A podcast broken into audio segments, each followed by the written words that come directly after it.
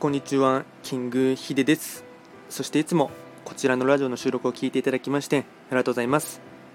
トレンド企画とは、トレンドと企画を掛け合わせました造語でありまして、主には旧世企画とトレンド、流行、社会情勢に関しまして、毎月定期的にですね、運勢についてお話をしております。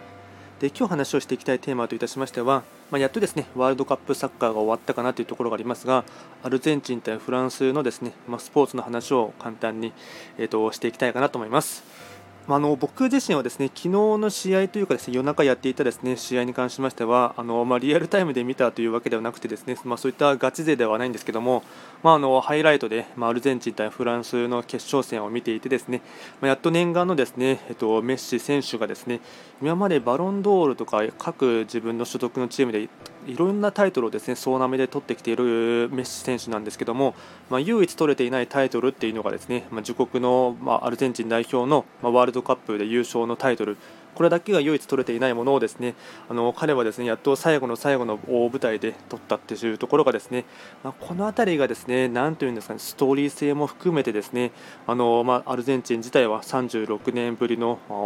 まあ、優勝というところもありますし確かメッシ選手も生まれたのも1986年だったと思うので、まあ、それも36年前にちょうどアルゼンチンが優勝した時と同じ時っていうところがあってですねその辺りの運命性というかですねうんなんていうかサッカーの神様のいたずらみたいなところもですね感じるところもですね、まあ、若干ありますが、まあ、やっとフランスに勝ってですね優勝をしたというところがですね、まあ、本当にすごいなと思いますし、まあ、これで今まででしたらアルゼンチンのですねその、まあ、神の子マラドーナというふうにですね称えられていた部分がありましたが、まあ、記録の部分ではですね完全にマラドーナ選手を抜いたんではないかなというところをですね思いますし、えーとまあ、数々ですね今大会のものに関しましては、えーと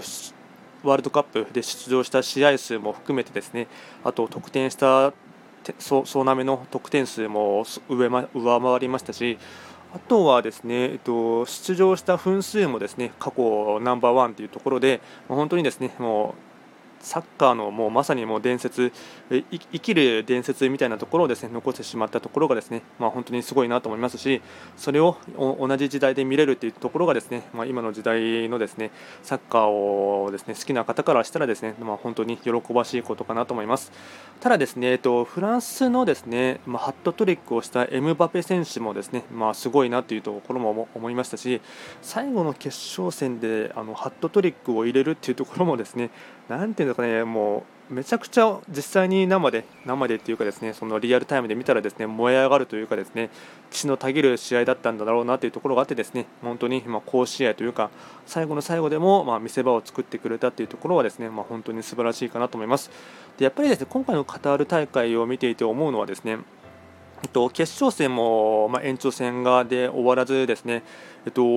PK で決まったっていうところがありましたのでいかにですね、まあ、最後の最後まで粘ってですね PK 戦を制するものがですね最後は制したっていうところがありましたので、まあ、これに関してはちょっと若干日本のですね、まあ、サポーターも含めて日本代表選手も含めてですね若干のほろ苦い記憶が残ってしまったところもありますが、まあ、ある意味ではですねそれをそのうまく改善をするためのですね、まトレーニングの仕方っていうところもですねあるかなと思いますので、ま結構ですねその辺りは見せ場としても、まあ、あと最後のハイライトとしてもですね十分に楽しませてくれたですねあの、まあ、カタールのワールドカップだったかなと思います。まあ、とにかくですね、まあまあ、若干にわか反にわか反応ですね、まあ、僕は話してもですね何も説得力はありませんが今回はですねアルゼンチンが優勝して、まあ、メッシがですね本当に生きるサッカーの伝説になってしまったというところをですね、まあ、簡単に思っているところをシェアをさせていただきました今回も最後まで聞いていただきましてありがとうございました。